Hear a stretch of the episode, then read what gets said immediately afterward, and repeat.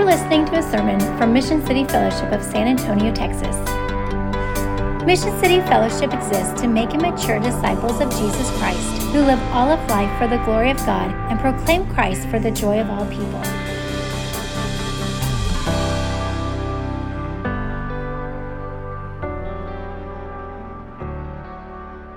Open your Bibles to John chapter 8. John chapter 8. Before we dig into the word here, I think it's important to point something out with the first 11 verses of chapter 8. These verses are somewhat debated. When you look at your Bible, there most likely will be brackets surrounding the first 11 verses.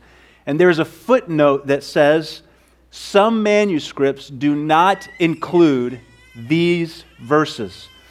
What that's referring to is that as our Bibles are being put together using thousands upon thousands of manuscripts, ancient, old papyrus manuscripts, as they're being put together, compiled, and compared to eventually give us our Bibles, if, if you remember a few weeks ago, or I guess a few months ago in John chapter 5, we, we already kind of talked about this, so I don't think I have to go deep into it once again like I did that Sunday, but I think it's worth mentioning that, that our Bibles are telling us when it says the earliest manuscripts do not include these, these first 11 verses, um, our Bibles are saying those very early manuscripts don't show this, but later manuscripts do have them. And so, hence, then, they've decided to include it in our Bibles. But what I love is that our Bibles are just honest with us.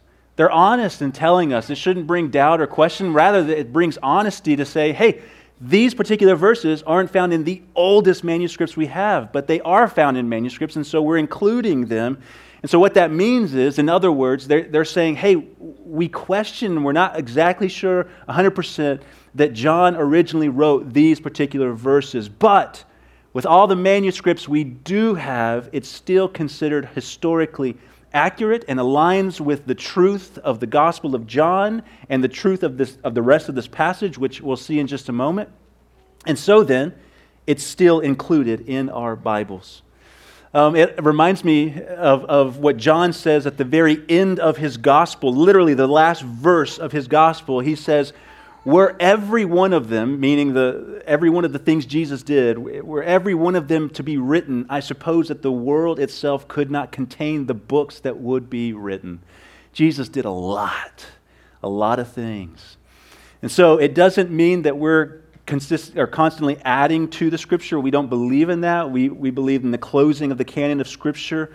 And we hold, we believe that what we hold in our hands is God breathed and is profitable to us and uh, for our growth and our good and our salvation in Christ. And so, hence, then, if I could sum all that up, I'm going to be preaching through verses 1 through 30. So I'm including these first 11 verses in the rest of those verses because I do think they still illustrate and affirm the truth that, we've, that we have here. Okay? All right, so with that, follow along with me as I read God's word, beginning in chapter 8, verse 1, or, or chapter 7, verse 53, all the way through chapter 8, verse 30. It's a long one, so let me read it and bear with me. Stay awake, fight for being awake. Hear the word of the Lord. They went each to his own house, but Jesus went to the Mount of Olives. Early in the morning, he came again to the temple all the people came to him, and he sat down and taught them. The scribes and the Pharisees brought a woman who had been caught in adultery, and placing her in the midst, they said to him, Teacher, this woman has been caught in the act of adultery. Now, in the law, Moses commanded us to stone such a woman, or to stone such women. So, what do you say? This they said to test him that they might have some charge to bring against him. Jesus bent down and wrote with his finger on the ground. And as they continued to ask him, he stood up and said to them, Let him who is without sin among you be the first to throw a stone at her. And once more he bent down and wrote on the ground. But when they heard it, they went away one by one, beginning with the older ones and Jesus was left alone with the woman standing before him. Jesus stood up and said to her, Woman, where are they? Has no one condemned you? She said, No one, Lord. And Jesus said, Neither do I condemn you. Go, and from now on, sin no more. Again, Jesus spoke to them, saying, I am the light of the world. Whoever follows me will not walk in darkness, but will have the light of life. So the Pharisees said to him, You are bearing witness about yourself. Your testimony is not true. Jesus answered, Even if I do bear witness about myself, my testimony is true. For I know where I came from and where I am going but you do not know where I come from or where I am going. You judge according to the flesh. I judge no one. Yet even if I do judge, my judgment is true, for it is not alone, I alone who judge, but I and the Father who sent me. Now just pause for a second, because we're not going to hit much on this in the sermon. When Jesus says, I do not judge, he's saying, I don't judge like you judge. I don't judge, and, and we'll, we'll talk about how they judge in just a moment. In, in your law, so verse 17, in your law, it is written that the testimony of two people is true. I am the one who bears witness about myself, and the Father who sent me bears witness about me. They said to him, therefore, Where is your Father? Jesus answered, You know neither me nor my Father. If you knew me, you would know my Father also. These words he spoke in the treasury as he taught in the temple but no one arrested him because his hour had not yet come. Verse 21. So he said to them again, I am going away, and you will seek me, and you will die in your sin. Where I am going, you cannot come. So the Jews said, Will he kill himself since he says, Where I am going, you cannot come? He said to them, You are from below, and I from above. You are of this world I am not of this world. I told you that you would die in your sins unless, for unless you believe that I am He, you will die in your sins. So they said to him, Who are you? Jesus said to them, Just what I have been telling you from the beginning. I have much to say about you and much to judge. But he who sent me is true, and I declare to the world what I have heard from him. They did not understand that he had been speaking to them about the Father. So Jesus said to them, When you have lifted up the Son of Man, then you will know that I am he. And that I do nothing on my own authority, but speak just as the Father taught me, and he who sent me is with me. He has not left me alone, for I always do the things that are pleasing to him. As he was saying these things, many believed in him. Let's pray. Lord, we come to you and we ask, would you shine your light upon your word today? And Lord, would you, in doing so, would you shine your light upon our minds and hearts? We cannot see unless you shine brightly for us. We are left in the dark unless you pierce the darkness. Oh Lord, would you do such a work this morning? Awaken us, enliven us, Lord. Help us see Jesus more clearly. Oh Lord, would you illuminate Jesus to our hearts and minds? And would our hearts respond with gladness? We love you. We love you, Lord. Thank you for loving us. Would you be exalted now? In Jesus' name we pray. And the church said, Amen. Amen.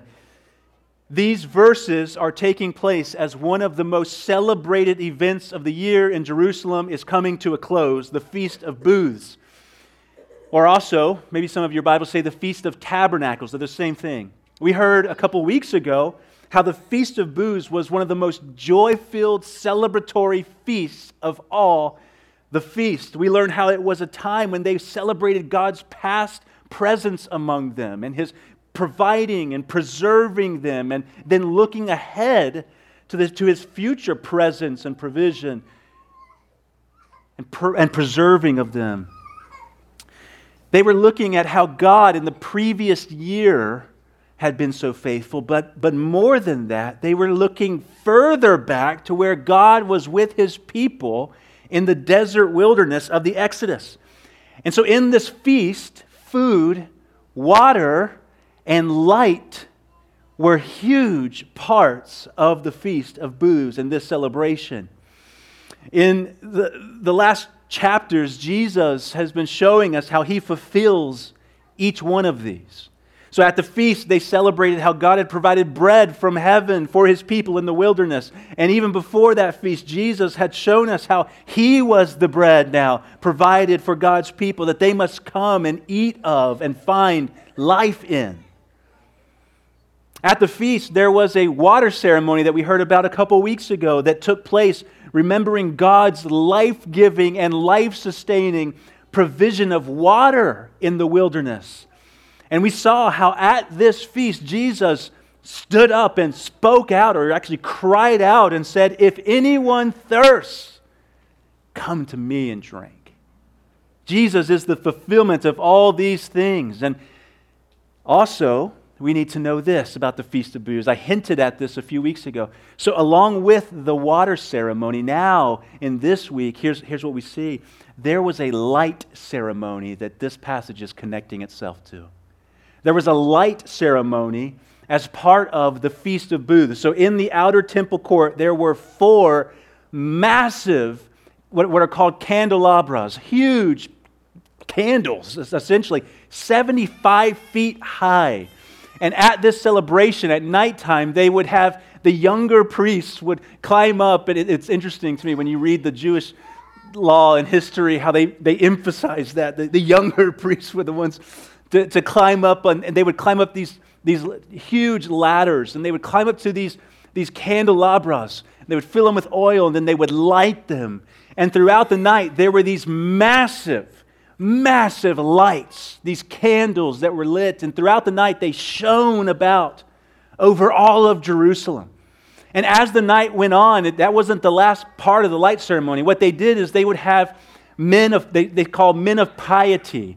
So, men who were supposed to be godly men, that they would light their, these torches and they would dance around and sing, and all the people would be left with just singing and celebrating God throughout the night, all night till the morning came. Until those candles, in a sense, would cease burning, and what was left were these clouds. And so this was very significant. It was this portrayal of God in the wilderness with his people, leading them by a pillar of light and a pillar of cloud. God's presence and provision and leading them, guarding them, keeping them that was the light ceremony of the Feast of Booths. And so here is Jesus.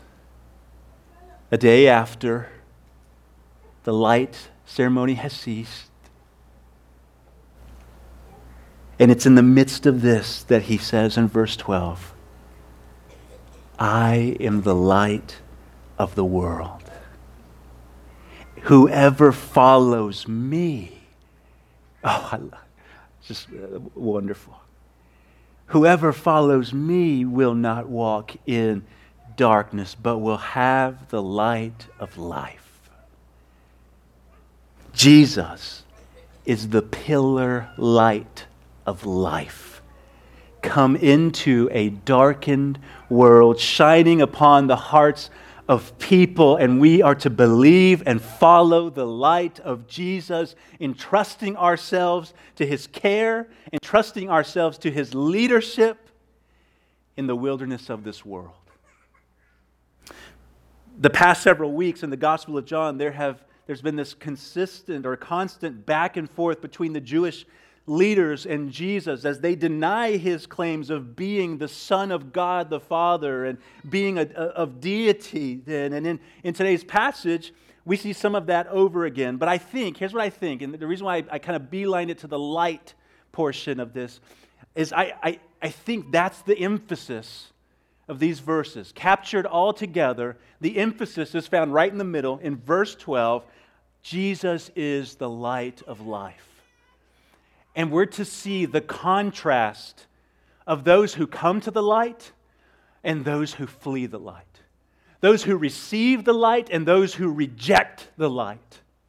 That's what's being lived out here for us to see. Jesus is this pillar light for us to follow in the wilderness. Provision of God, God Himself with His people. We're to come and follow Him. But we see those who reject Him. So here's the two, two points for today that we see. If you're taking notes, I think points serve. And so if you're taking notes, I think notes serve. I take notes. Hopefully it serves you. Here's what we see Jesus is the light that exposes what's hidden in the darkness and Jesus is the light that leads us out of the darkness. First, Jesus, the light that exposes what's hidden in the darkness. Jesus has returned to the temple where he had just caused a stir at the Feast of Booths the previous day by announcing he is the source of God's living water. And people are now coming to Jesus and listening to Jesus teach. But not everyone is a fan of Jesus. And we know that, right? Not everyone is a fan of Jesus. Mixed in the crowd are religious leaders, men who are supposed to, oh, hear this. These are religious leaders. They are men who are supposed to be upright and virtuous. They're supposed to do good to other people. They themselves are supposed to be the ones who are leading the charge, not both in truth and in expressing and living out the heart of God. That's who these men are supposed to be men of truth and the heart of God. These religious leaders are, are mixed in the group, yet we've already heard what's in their hearts. And what's in their hearts is this hidden hate for Jesus. Within them, these men are supposed to be God's men. But within them, they hate God Himself. God who has come in the human flesh. There is this hidden hate for Him, which goes to show us. It goes to show us you can follow rules, you can do religious types of things on the outside. You may even have a degree in studying the Word of God or a position in a church gathering yet not even know God Himself. Oh my. Maybe playing the religious game while actually hidden deep within the heart, denying God. We'll see in these passages, no one can escape the light that exposes the hidden darkness of our hearts. No one can escape it. Nobody escapes. No one can, can hide. Jesus knows our secret motives. He knows when we're playing the religious game. He knows when we show up to worship service. But the reality is, we're worshiping our own passions and pleasures and desires. And this truth, and I've said this before, this truth is incredibly comforting and incredibly convicting. It's comforting because he genuinely knows our hearts. 1 John says, when your heart condemns you, God is greater than your heart. He knows you. We are, and I know specifically in, in our church and even your pastor, boop, boop, boop, pointing at myself, we can wrestle, we can feel such grief and pain when we sin. And I know that of you. I feel that. I, there's a sensitivity when I mess up, when I do something, when I, I don't parent my kids lovingly, when I, when I am proud or whatever it might be. I, that's why I'm so grateful for our moment of confession and grace. But I am so grateful that He knows our heart. He knows, oh, what I think of is Peter. Peter, the one who denied Jesus three times. And yet, what, is, what does Jesus do when he comes and sees Peter? Peter, do you love me? Jesus, you know I love you. Peter, do you love me? Jesus, you know I love you. And you know I'm messed up. You know, oh, you know it, but you know I love you. Jesus, Peter, do you love me? And I love this. He says, Jesus, you know everything. You know everything. You know my failures. You know what I did. And you know that I do genuinely love you. The fact that Jesus knows us is incredibly comforting. I have found much comfort in that truth that Jesus, you know, I genuinely do love you, and I'm so glad. My own heart wants to condemn me, and I'm so glad that you know what's true. So it's comforting. And I think it should be comforting to many of you. At the same time, it is, it is piercing. It is convicting. No one can fool Jesus. Nobody fools Jesus. You can do the, the, the best things. You can go and feed the hungry. You can do all sorts of things. But if you hate God, He knows. There's no fooling Him. So it's both comforting and it's incredibly convicting, isn't it? And we see that here. In the midst of Jesus' teaching in the temple, the scribes and Pharisees bring a woman to Jesus who had allegedly been caught in the act of adultery. The scribes were basically supposed to be the experts of the law. And any time they show up in the Gospels, it typically, here's what typically is happening they are then trying to trap Jesus. That is what typically is happening. These experts of the law, anytime you see them show up in the Gospels, they're trying to trap Jesus. And that's what's happening here. They bring this woman to Jesus, they present her and say, The law says we are supposed to stone such a woman, so what do you say, Jesus? Jesus knows what they're up to, their, their hidden motives, and how they intend to use the law for their own sinful desires. We're told in verse 6 exactly what their motives are. They said this to test him, that they might have some charge to bring against him. Their hope is this that either Jesus who up to this point has expressed grace and mercy towards the wayward of the world, towards tax collectors and Samaritans, including already a wayward woman in John chapter 4. That if Jesus denies stoning her, then he has broken the law of Moses, and he now would be guilty and could be charged with being a lawless man. So that's one hope of theirs. Or if he does pronounce this woman guilty and begin stoning her. Well, during this time, the Romans were ruling over the land and they were in charge of capital punishment. And so Jesus could now be charged with, with undermining the rule of the Romans and as a lawless man be considered in front of the Roman rule. And so, either way, they're saying, oh, it's a catch 22 for Jesus. It's a trap, the perfect trick. We'll bring this woman and present her before this man of mercy and grace and see how he responds. It's the perfect trap for us to finally, we've already heard earlier in John, they intend to kill Jesus. These men who are supposed to be the godly men, they intend to kill Jesus.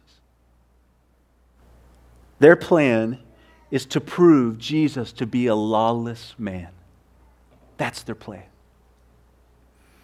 They are using God's word to trap an innocent man. That's what's happening. They could care less about this woman.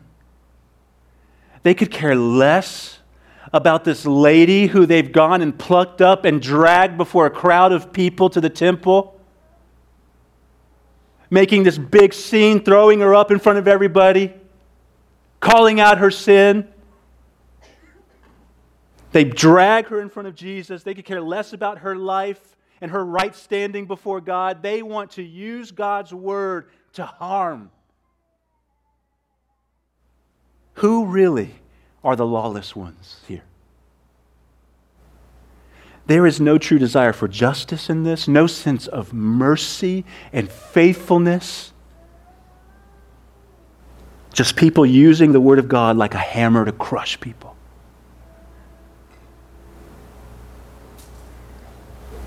Church, I think I, I love the family of churches we're a part of, and I love the history, even of beyond our family of churches, of being reformed. But I've said this before, and I'll say it again. I think sometimes there can be an aroma of this. We crush people with the Word of God while caring less about who they are.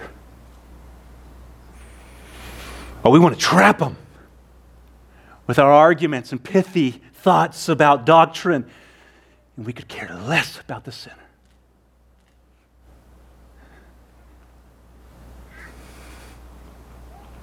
I think we see it over and over again. We still see it this day. I saw it this weekend. You go through social media and you see it. We take the Word of God like a hammer. We could care less about the eternal souls of people.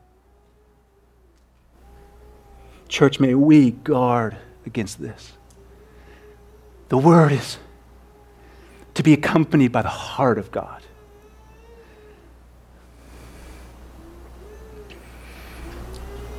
Their hearts are not hidden from the light of Jesus. In Matthew 23, he says this about the scribes and Pharisees. This will be up on the screen. Woe to you, scribes and Pharisees, hypocrites!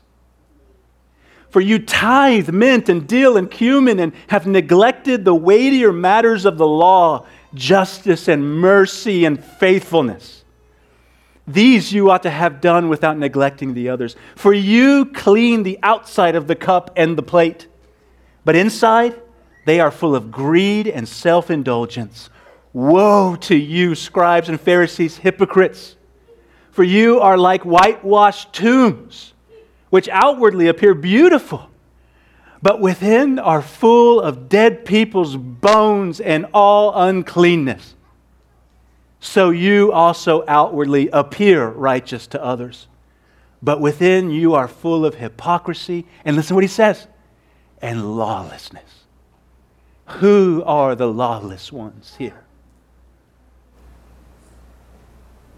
Despite outward appearances, Jesus knows and is able to expose the reality of what's in our hearts, our motives, our intentions. There is no hiding in the darkness from Jesus.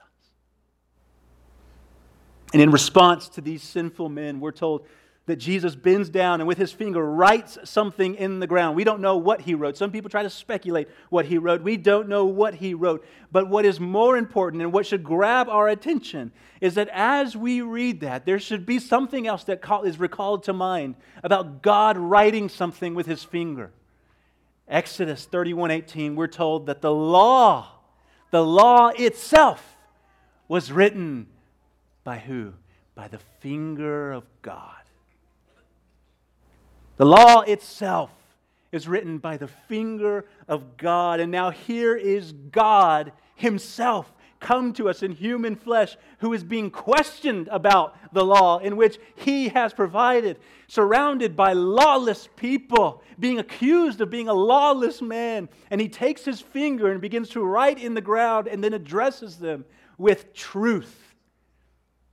Let him who is without sin among you be the first to throw a stone at her. He's not saying, because I think this passage is quoted no one can tell me anything.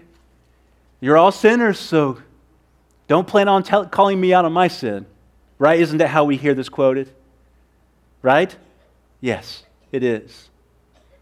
We're all sinners. He who has the first stone or first sin, you know, cast first stone. No, no one can throw a stone. It's, it's not necessarily that.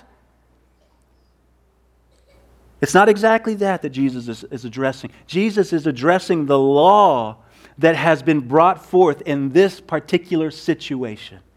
And here's the truth of that law these religious leaders weren't even following the law correctly. They themselves were acting sinfully in regards to this woman's situation. In Deuteronomy 22, which is, has the law contained in which these men were bringing and acting upon, actually says that the man and woman are to be brought. Both, it takes two to tango. The man and woman are supposed to be brought before this council. And faithful, faithful witnesses were to bring both of them and to ensure that witnesses weren't falsely accusing people. There were to be more than one witness. And to show that they really did witness this, they had to be the ones who cast the first stone. The witnesses had to be the ones to cast the first stone. On top of that, we already know that their intention is not for this woman, it's to entrap and kill an innocent Jesus. These are malicious witnesses. These are false witnesses. These, these men, God Himself speaks to that about being a false witness. Exodus 23 if, if you pervert justice and you kill the innocent and righteous ones, He says, God Himself will turn to you as judge. And He says, I will not acquit you.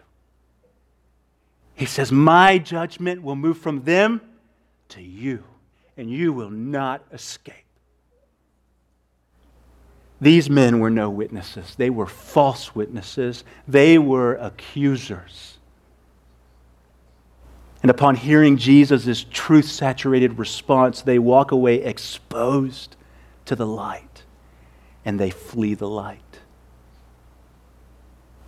I think of John 1, verse 5.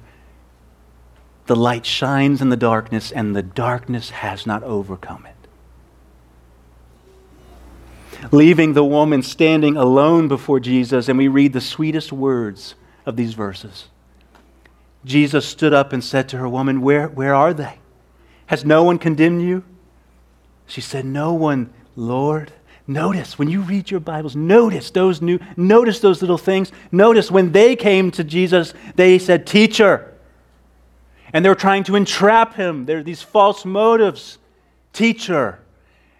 And here's this accused one at Jesus' feet Lord, Lord.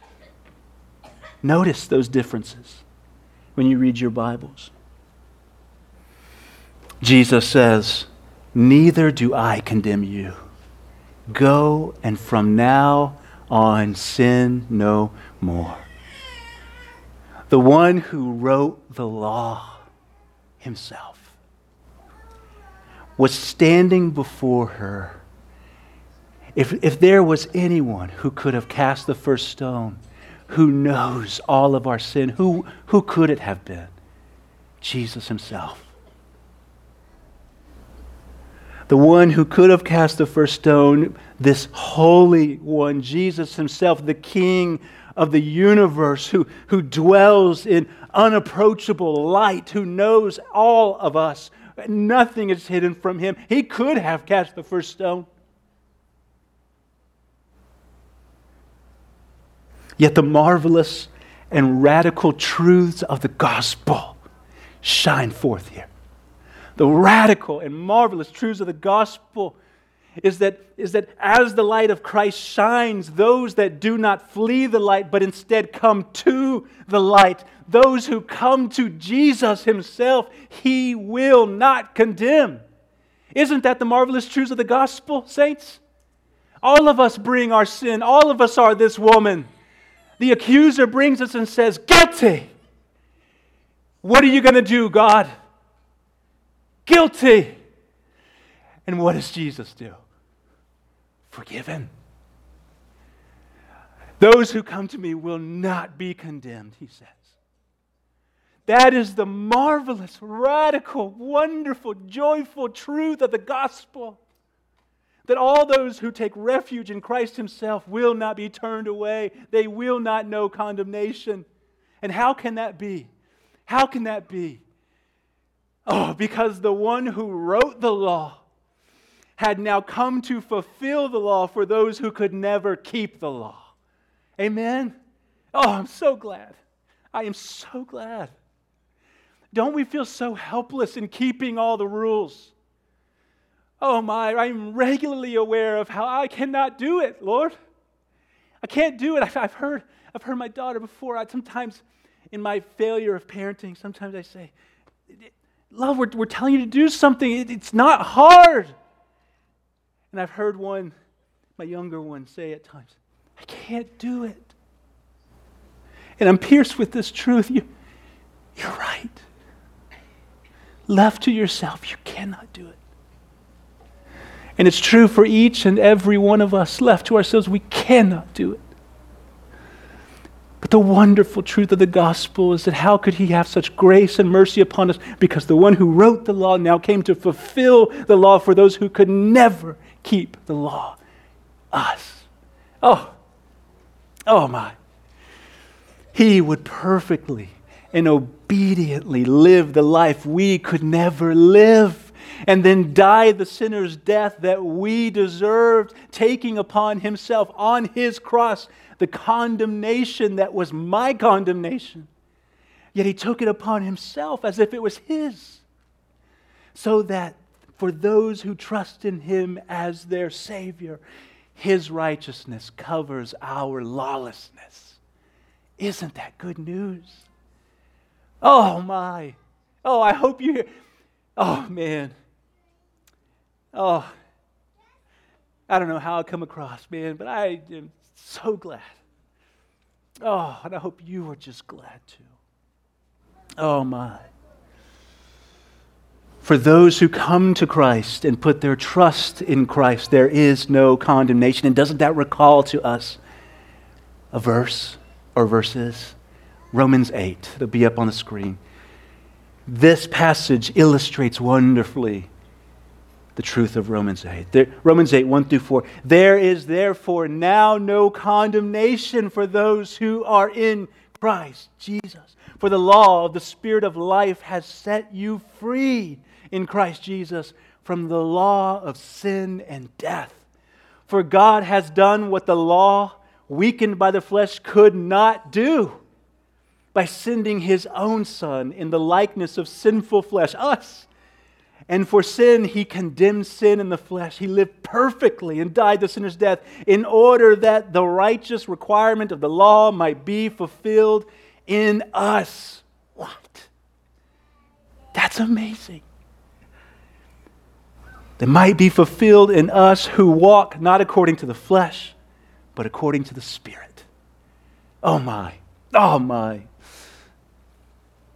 Notice, Jesus doesn't condemn her sin. I, I, I read as I was studying this passage, some people reject this, these verses because they feel like Jesus doesn't just let us go and live however we want. Well, you're right. He doesn't just let us do whatever we want. But that doesn't mean we don't reject, we don't reject these verses. He, notice, he doesn't condemn her for her sin, but he doesn't allow her to continue to live comfortably in her sin either, does he? He says, Go and sin no more. Meaning, you've been given so much grace and mercy. Don't go continue living in the same sin. How much you've been forgiven, how much love has been poured out upon you. Don't go back into it. There's a wonderful video Rob shared about this. We've actually, I think we've passed it back and forth several times, where the sheep is stuck in a hole, and the shepherd goes and is trying everything, and he finally yanks this just big, plump sheep out of the hole, and the sheep just starts frolicking and running, and immediately, five seconds later, it goes down to another hole and jumps in the hole and is stuck again. That is so us. That is so us. But I love this. He says, Don't go back jumping into the hole. Don't go walking in the darkness again. Don't return to that filthy stream again. We talk about this often. I, remember Pastor Rob has, has defined these one time many months ago, but I think it's worth redefining. We don't ever want to move on from the gospel. We need to grow in greater depths of knowing and understanding and applying the gospel. So here, here it is. What is grace and what is mercy? What is it? What are those that we have received? Grace, if we could say it quickly, God's undeserved loving kindness. So he, Him giving us what we don't deserve. His love, His affection, His favor, His action for our good and His glory. We don't deserve any of it. His grace giving us what we don't deserve. His mercy withholding from us, not giving us what we do deserve. We do deserve the wrath of God, but He withholds it. Or better yet, He withholds it from us and pours it out upon His Son so that we can receive the mercy of God. Grace and mercy. So, so now we continue to live in light of that grace and mercy, not returning back to that sin of darkness. It's Romans 6. Shall we continue in sin that grace may abound? Basically, he's saying, hey, it's all grace. Do we just keep living in sin? No. No, we're grieved by our sin. We're sickened by it. We, we don't want to go back to it. And when we do do it, we confess it to Him. And we keep going. All by His grace and mercy. Oh, my. Oh, my. The sermon, the time has gotten away. Point two Jesus, the light that leads us out of darkness. We've already heard in the Gospel of John that everything has been written so that we would believe and have life in Jesus. And John has shown us a few illustrative ways for what believing in Jesus is like. Believing in Jesus is like coming to Jesus and eating of Jesus and finding the spiritual nourishment for our souls. Or believing in Jesus is like coming to an endless well of refreshing water and drinking to our soul's contentment. And now in verse 12, we see that believing in Jesus is like coming out of the darkness and following the brightest, most glorious, most beautiful light in all the universe. Jesus says, I am the light of the world.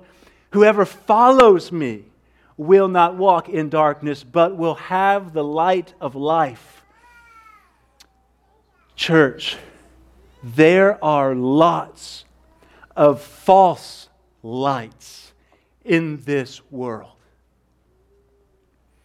things that seem to shine brightly. They capture our attention and eye and pull at our hearts, but they lead us into darkness. I think of, I'm a simple minded pastor. I think, I, I, think of something like New York's Times Square or Las Vegas, from what I know of Las Vegas. I think of places like that. There, there are lights everywhere. You could even say our Riverwalk. There are just lights everywhere wanting your attention. They're put there purposely to get your attention, to be a brighter light in your life, to grab your eyes, to grab your heart, to grab your mind, to shine brightest so that you will come and follow them, wanting you to leave wherever you are. Whatever you're doing, and to say, Come, follow me. That's what these bright lights are in our lives. Follow me. That's the world we live in. These false lights shining brightly, appealing to our passions and pleasures, promising fulfillment and joy and security, on and on. But in reality, they are only leading to regret and greater spiritual bondage and darkness. Right. Lights that are false lights that lead you into the darkness. I think of, I think of what's called it's the most horrific of beasts the anglerfish. The anglerfish is this deep sea, horrific looking fish. It is the most ugliest thing, but it hides in the darkness.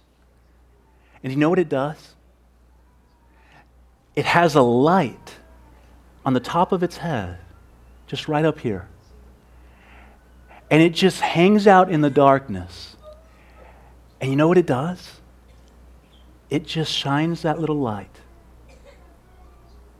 getting the attention and appealing to the hearts of unsuspecting little fish. And little f- creatures say, Oh, look at that light. I want that light. And they come close to that light, and do you know what happens? That anglerfish, eh, look it up after church, is the most ugly, horrifying fish I've ever seen in my life.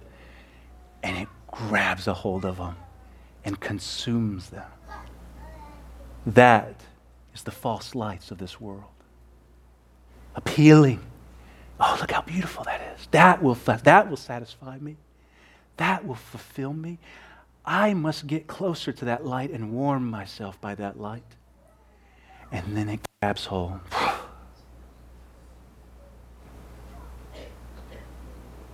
These false lights are everywhere in our lives. What? So, the question for you what are the false lights in your life? What are these false lights that promise joy outside of Jesus? What are these false lights that promise fulfillment outside of Jesus? What are these false lights that say, Come to me and you'll have the greatest joy for 30 minutes? And then you'll regret every bit of it. What are those lights that are appealing, come away from Jesus and come to me? They are false lights, friends. They're false lights, brothers and sisters, and we don't stop guarding against those false lights because they're always shining. They're always shining. But I praise God that there is a greater light. There is a greater light, the light of Jesus that shines brightly to lead us.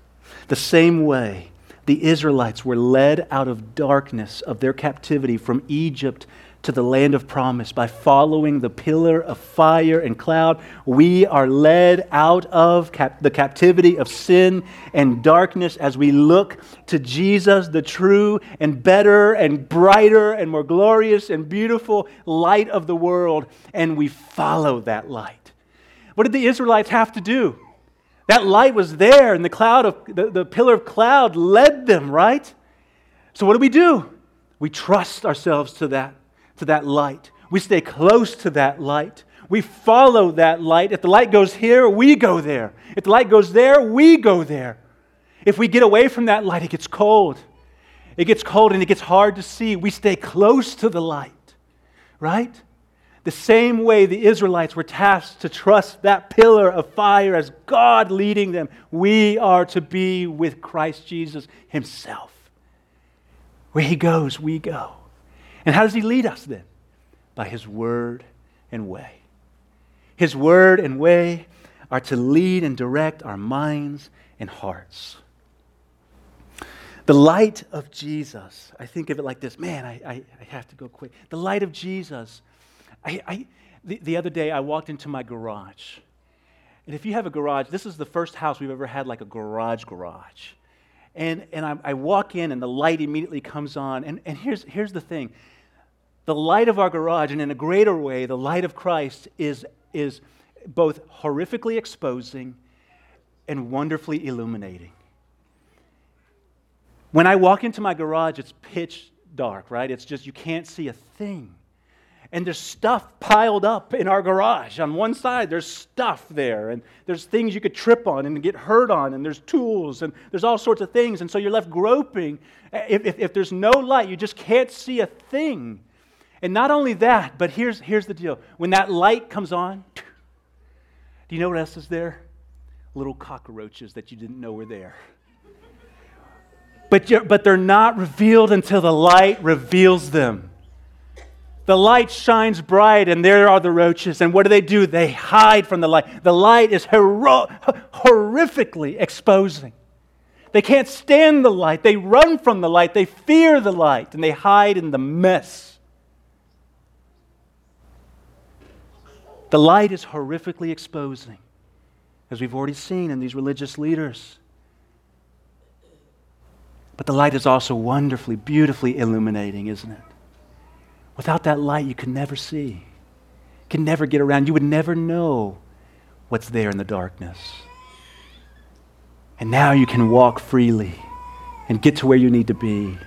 That's a simple illustration, but that's the kind that serve my soul, and I hope they serve your soul too. Oh, when the light illumines Christ to us, we see him for who he truly is as the King of the universe who has come for us and given himself for the lawless ones. And we see him in all of his goodness and we say, I love you. I want to follow you. I need you. And we follow the light. The true light of Jesus leads us into true life and out of the darkness of sin and death. And here's what I believe Here's what I believe there's a reason why we say on this sign here, proclaiming Christ for the joy of all people. Proclaiming Christ for the joy of all people. Because I believe that to follow the light of Christ, to leave these false lights, these false joys, is to then enter into the greatest joy. The greatest eternal joy is only found in following Christ. That celebration at the Feast of Booths, the light ceremony that lasted all night, it was a celebration. You know, it's funny, we joke about like Baptists don't dance. The Jews danced, they were dancing all night until the sun came up. They were celebrating God in this light. And when the, when the day came, celebration was over. Precious saints, we anticipate a day where that joy will never end. It only grows and gets bigger. It's this never ending feast of booths where we're welcomed to the table and the ceremony of light is unending. That's what's awaiting us in eternity. This eternal joy. The Old Testament prophet Isaiah was anticipating this, was looking to this. He says this in Isaiah 60. It'll be up on the screen. The sun shall be no more your light by day, nor for brightness shall be the moon, or shall the moon give you light, but the Lord will be your everlasting light, and your God will be your glory. Your sun shall no more go down, your moon withdraw itself, for the Lord will be your everlasting light. And listen to this and your days of mourning your days of sorrow and sadness and hurt and pain and letdowns shall be ended. When we follow the light of Christ, He's leading us to an eternal joy, isn't He? Oh, my. Oh, my. Sadly, many of these religious leaders and crowd that Jesus is talking to choose rejecting this light and continue to live in the darkness, continue to walk in the darkness. Here's the outcome far, far greater than walking through a garage where you can't see and you, you might hurt yourself, or better yet, as a dad, getting up in the middle of the night and you're walking and there's a well placed Lego there for you to step on. There's all sorts of pain and hurt hidden in the darkness, right? Far greater than those little things far greater than walking in, in, in, that, in that type of darkness. When we walk in the spiritual darkness, listen to the outcome. In verse 24, Jesus says, I told you that you would die in your sins. For unless you believe that I am He, so unless you believe that He is God incarnate, the King of your life, whom you are to bow down to and submit your life to and joyfully trust in him as the sacrificing Savior by which you are saved from the condemnation of your lawlessness. Unless you believe in him to be those things, you will die in your sins, it says. Those who believe and follow Jesus will know no condemnation. And when their life ends, their true life and eternal joy begins. But those who reject him and don't believe and follow, there is no hope for the forgiveness of their sins because they themselves are left to pay for all of their sin. And that's terrifying and heartbreaking. Different than bringing that woman before Jesus and saying, Condemn it should break our hearts for people who find themselves living in the muck and darkness of sin. They are left to pay for their sins' punishment. And they then will have the full, unrelenting, eternal, horrific punishment of God poured out upon them for their unbelief. J.C. Ryle who actually has a commentary on the Gospel of John, which is so devotional and so wonderful and so good. I've quoted many, much from it. He says this Unbelief bars the door in mercy's face and cuts off hope. Unbelief bars the door in mercy's face. It's slamming the door in mercy's face. Why would you want to slam the door in mercy's face? For you, mercy not getting what you deserve, you would slam the door in its face. Unbelief bars the door in mercy's face and cuts off hope. Immorality, so listen, the first 11 verses immorality slays its thousands. It does. But unbelief, it's tens of thousands. Oh, we're closing. We're closing, saints. The best part. This passage ends with Jesus pointing the crowd to the place where his true identity would be made known to them. The place where his glory would shine brightest. And do you know where it is? The cross. The cross. Jesus points them to the cross. The cross is the place he has chosen to make himself known to the world. Verse 28. So Jesus said to them, When you have lifted up the Son of Man, then you will know that I am he. John's gospel is pointing us there. That is the place of glory to John, leading to the cross of Christ. At the cross is where he would make known to the watching world that he truly is the obedient Son of God, the triumphant King of glory, and the Savior of his people. And as he's pierced and nailed to that cross, and darkness, oh, darkness thought it triumphed over the light. His light of life in that moment would burst forth forever, shining brightly, piercing darkened hearts from generation to generation with His precious grace and mercy and truth. Amen. Oh my, oh my. His marvelous grace and wonderful mercy bringing us to life as He's pierced on the cross. The light goes forth 2 Corinthians 4 6, it's not up on the screen. For God, who said, Let light shine out of darkness, has shone in our hearts to give the light of the knowledge of the glory of God in the face of Jesus Christ. Oh, it's wonderful. Praise to his mercy and grace. If we have come to know him, it is because he has shined his light of life upon our hearts. And how does this passage end? Verse 30. And as he was saying these things, many believed in him. Stand, stand. When we see him in all his mercy and grace, it leaves us with two responses. Two right responses. We follow him and we worship him we praise. Let's pray.